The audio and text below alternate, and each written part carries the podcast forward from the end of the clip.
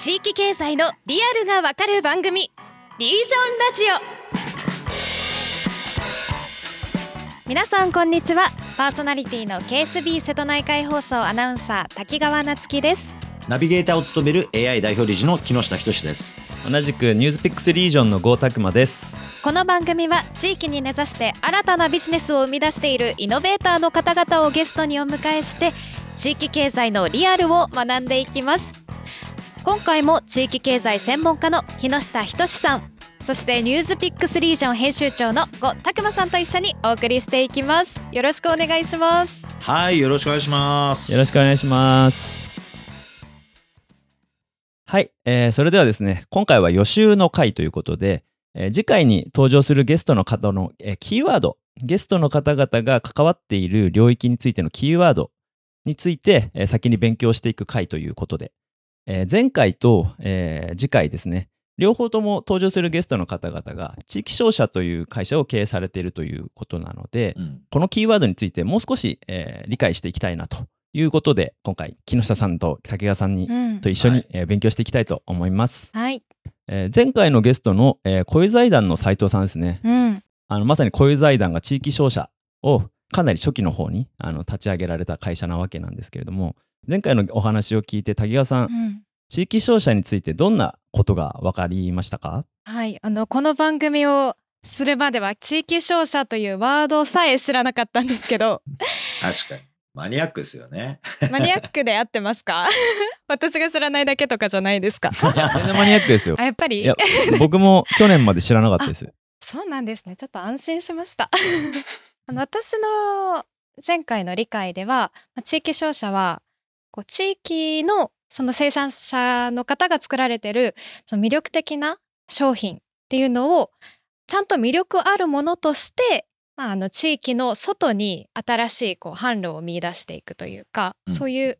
外に運んでいくっていうところが、大きな役割の一つなのかなと思いました。なるほど。そうですよね。で、それって結構そのロジックっていうよりかはこうエモーショナルというか、かなり思いの強さが大事なんだなっていうのを、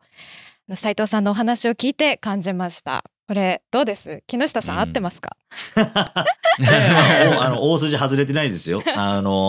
れでなんでそんなことやるのかってなるとですね、今までの地方って当然農林水産業は昔からあるわけですけど、基本は大きい農協とかそういうのを含めてですね、そういう流通網があってですね、どこの誰が作ったお茶かとかってあんまり知らないじゃないですか。どこの誰が取った魚かとか分かんないんですよ。分かんない。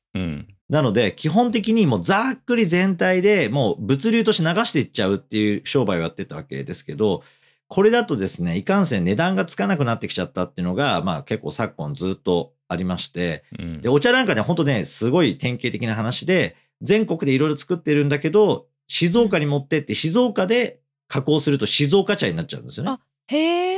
ブランドが変わるんですよね。だからそうすると他の地域のですね、生産地からするとすごい安くですね、収めて、で最後は静岡茶として出ていくみたいな、すごい長い歴史でずっとそういうのが続いてきてたんですよ。でもみんな気づいてですね、これは地元から直接売れないのかってことに気づいたりしたところが、高知とかもそうなんですけど、自分たちでやっぱラベリングも全部変えて、自分たちのお茶としての優位性は何なのかってことを考えて、自分のところで紅茶も作ってみようとかいろいろやり始めてですね、でそうすると今度は今まで流しておけばよかったんですけど、自分で売らなきゃいけなくなるんですよね。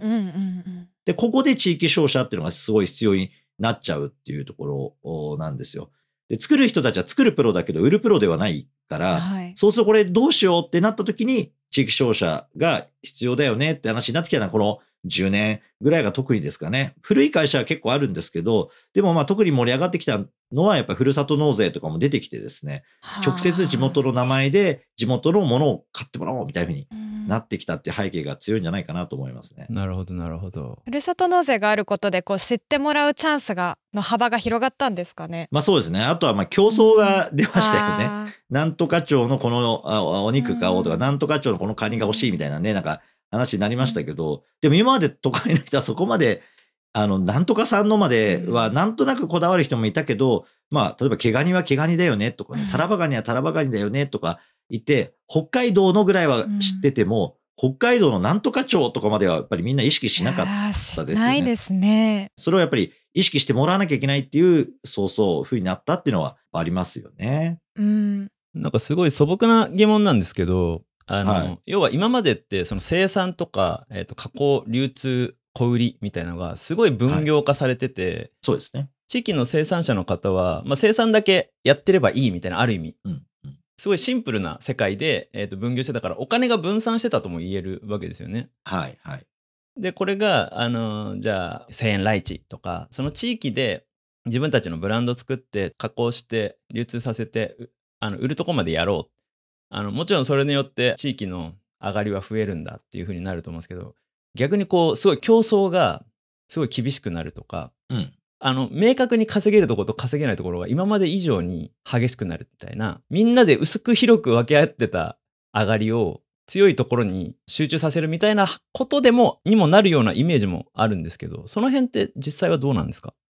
そこまで言うほど市場占有率はないんですよね。かなり分散してるから。だから例えばどっかの生産地がすごい1位になったからといって日本中の何かを席巻するみたいなほどの生産力はないので、確かに確かに。結局今は何かっていうと、やっぱり今まではどちらかっていうと一次生産の一番上流で作っている人たちの利益っていうのはすごい少ないんですよね。はいはいはいね。で、末端で付加価値がすごいつけられるっていう形が多かったので、これあまり過剰に日本はやりすぎたんですよね、ある意味で。だからいろんなところに同じように今みたいに小口分散で作らせて、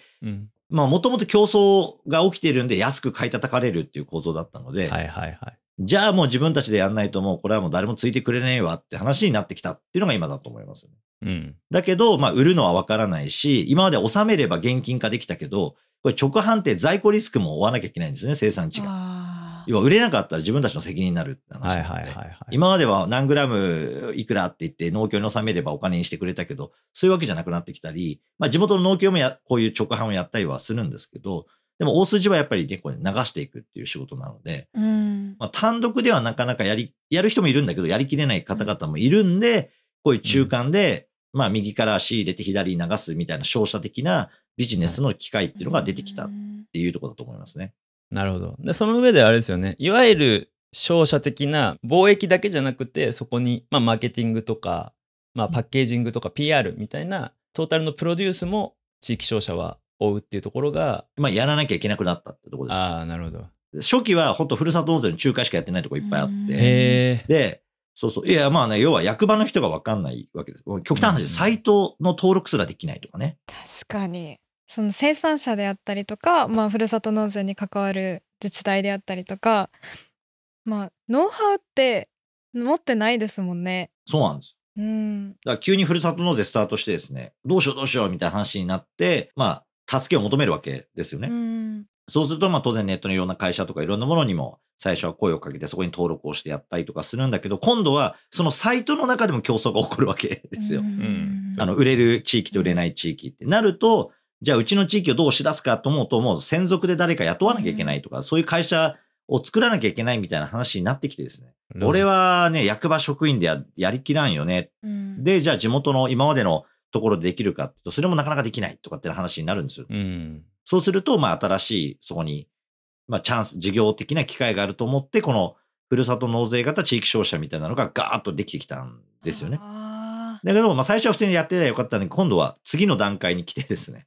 いやなんか普通のものじゃ別に面白くないよねみたいな話になってきて、じゃあちょっと付加価値をつけてやっていこうとかって話になってたり、本質はふるさと納税じゃなくて直接普通に買ってもらうのが一番いいわけなので、そこにまで結びつけなきゃいけないとか、やっぱどんどん高度化していってるんですね、市場が。そ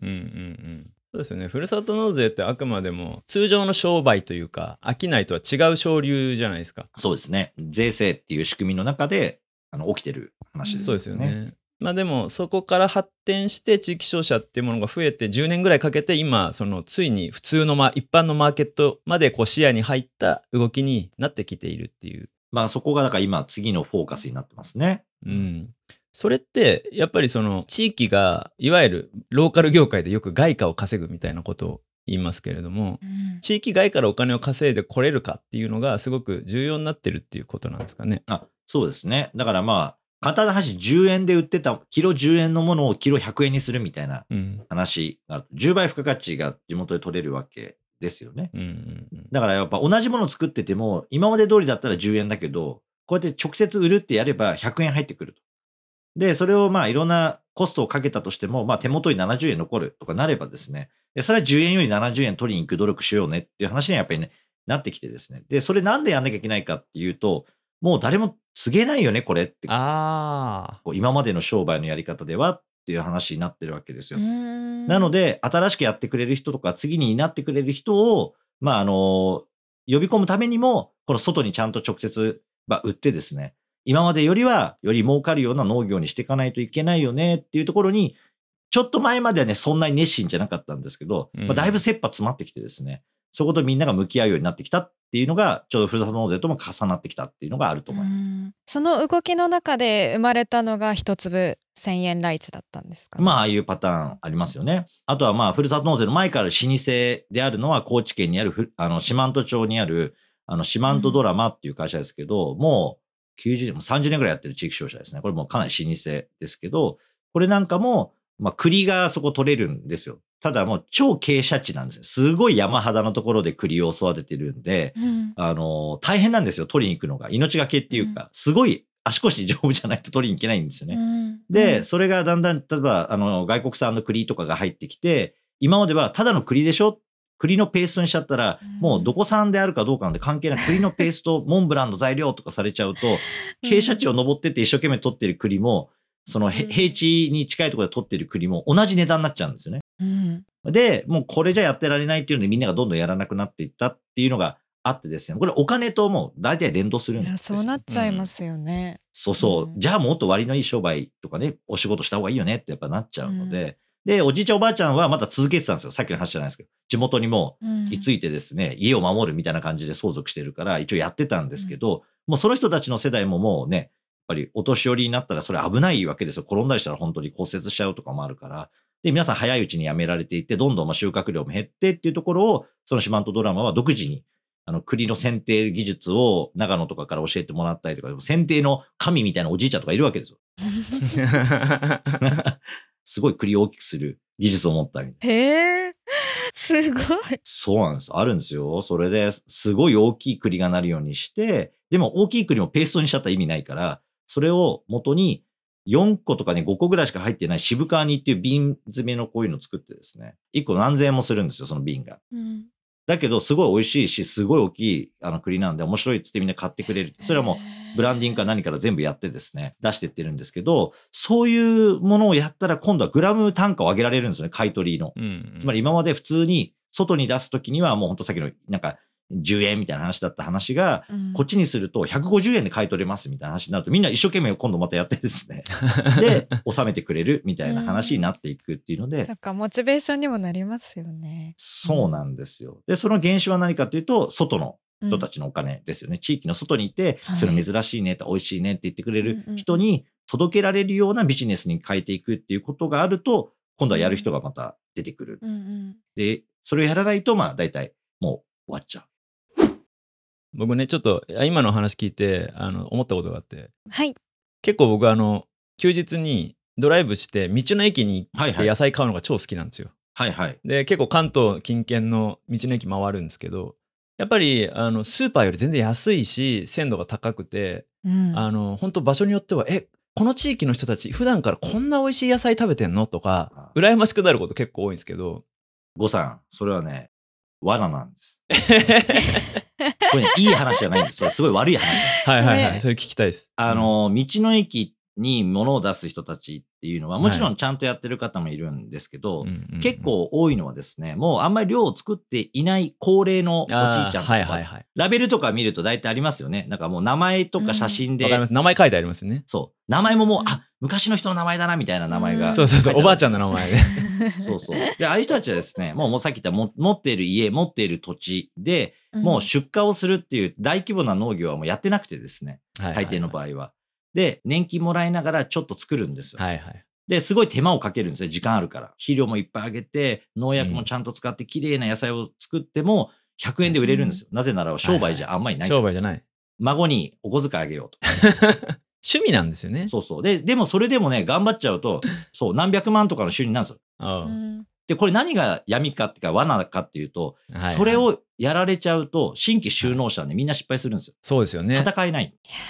先行者強すぎる問題ですよね。そうで、まあ、かつそのなんだろうな、非経済的ないわゆる売り上げで食うんじゃなくて、はいはいはい、年金とかの収入がある人たちだから、はいはいはい、そういうのがあることによってですね、細切れに農地が使われて、はい、格安の農産品が都会から来た人に売られてですね、うん、でさらに新規就農者がくじくっていう、はい、すごい負の連鎖を加速している側面も実はね道の駅あるんですよ、うん、いやめっちゃそれはなんかあれですよね、はい、良かれと思ってやってることが全体をの成長を阻んでるっていうすごい辛い構図ですね、うん、そうですね、まあ、年寄りの小遣い稼ぎのために公共事業をやった結果、うん、新しい産業の担い手がいなくなるっていうパターンですね。だある種その地域の中での後継者がいなくなるとか、本来のフェアな競争ができない状況みたいな空洞化が起きている中で、だからこそそういう高付加価値で地域外から稼ぐみたいな地域商社がやるようなビジネスがも、まあ、必要とされてるっていうことなんですね。そういうことだから、そこで100円のなんか玉ねぎとかなんか野菜売るんじゃなくてですね、いい道の駅もあるんです。それは例えば南山城村っていう京都府唯一の村みたいなのがあるんですね、みたいなっていうか、うん、唯一の村なんですけどそ南山城の村っていうのはそこもねお茶のすごい、しかもなんだろう、抹茶とかになるようなすごいいいお茶の生産地域なんですけど、マニアックすぎてみんな宇治茶とかねそういうの知ってるけど、うん、その原材料とかそういうものってどこなんだろうとかわからないわけですけど、うん、その南山城はすごい生産地、一大生産地なんですね。でも誰も南山城のお茶を飲もうとか抹茶を楽しもうと思っていなかったので、うん、これを村のお茶で村茶って呼んで、南山城村のこのいわゆる地域商社が中心となって道の駅をやってるんです。はいはいはいはい。だからこの南山城村の道の駅すごい今大人気なんですけど、まあウェブとか見てもらえればめっちゃ美味しそうなですね、抹茶のソフトクリームとかいろんなのがあるんです。でそれはそこで採れたそこの抹茶を使って食べられるスイーツとかいろんなものをどんどん作ってってですね、商品とかをですね。でこれがちゃんとできているところはわざわざ都会から車に乗っても来てくれてですね、なおかつ地元でしか作れないものをより高付加価値で提供してるっていう形なんで、こういうものができてくると地元の中堅若手の生産者っていうものもどんどんやる気になってですね、やっぱやれるんですよね。だからこれすごいね、道の駅も本当いい道の駅、悪い道の駅で、いい道の駅を消費者目線だけで見ちゃうと、はいはいはい、本当に地域にとっての道の駅として暮らすかっていうと、だから来場者数とかですね、うん、そういうことじゃないんですよね。そうですね。やってるやっぱりビジネスのアプローチが重要ですよね、うん、やっぱり道の駅の評価は収益性ですべきであるみたいなやっぱ今の話聞いてて思ったのは、地域の一次産業がやっぱ二重構造化しちゃっている、その世代の違いとか初期条件の違いとかで二重構造化しちゃってる中で、はい中期の中でお金とか野菜とか循環させていく構造と、やっぱその外に出てって稼いでくるっていう構造の、まあ二重化が今起きていて、まあやっぱその中でも高く売ってしっかり稼げる産業がない限りは必ず地域が衰退していくというか、新規で参入する人がいなくなっちゃうよねっていう問題を抱えてるんですね。そうなんです。まあ結局二極化をしてるんですけど、二極の今の上で、まあまあ自分の生活は安泰で、もうおそらく一生を得られるだろうというフェーズの人たちっていうのは、まあ、当然この10年20年でいなくなっちゃうんですよね、はいはいはい、その間に高付加価値で若い人が支えられる産業構造を地域に作っとかないと、下がいない状態で上もいなくなっちゃうので、はいはい、空洞になります、ね、もう要は誰もいなくなるっていう話になっちゃうっていうのがすごい大きな問題。竹谷さんどう思います？こういうの。いや私の仲良くさせてもらってるトマト農家さんが30代で農家さんになったんですけど、もう本当に世の中なんでこんなに安くトマトが売れてるのっていう風に言ってて、うん、もうそんなんじゃ食べていけないよみたいに、はいはい、こうきついっていうのをこぼされていて、うん、その彼に私は地域商社の存在をお伝えしたいって思いましたいやだからもう本当、まあそうだからトマトとかもすごいね、だからやっぱり売る方向を見ないといけないんですよね、うんうん、だトマトもだからそう、うん、であとは農業は 今みたいに二極化してきているんで、高付加価値でかつそれなりのものを作らなきゃいけないみたいなのがやっぱり出てきているので、うん、やっぱり今ってね小規模な農家ってのは、ね、もうねなかなか存続難しいんですよ、うん、なので新規就農するなら一定の規模を取るっていう商売のビジネスモデルでいかないと結構いけなくてですね、うんうんうん、なので最初からね3000万から5000万ぐらい農業収入を取っていくっていうふうにやって、それで自分もそれなりに数百万ぐらいは給料取れるっていうのからスタートしないとですね、もう続かなくなっちゃうっていうところで、細々やって段階的に大きくしようなんてことやってると大体ね時間切れになっちゃうんですよね。いや消費者としては安く買いたいって思ってしまいますけど、高く売られてることに何か背景があるんだなっていうのはちょっと想像したいなと思いました、うん、そうこれからはそう、ね、安くって買ってるとですね、誰も作らなく なるんで今度買えなくなると思います、うん、誰もトマト作んなくなる日本になったらマジで困りますからね困りますね。はい、こういうやっぱ解説があると本当にすごく勉強になりますね、うん。今日の予習を踏まえて、次回は、実際に地域商社を経営されている方が、再びゲストとしてご登場してくださいます。その方と一緒に地域商社のリアルについて、次回さらに深掘っていきましょう。本日はありがとうございました。ありがとうございました。ありがとうございました。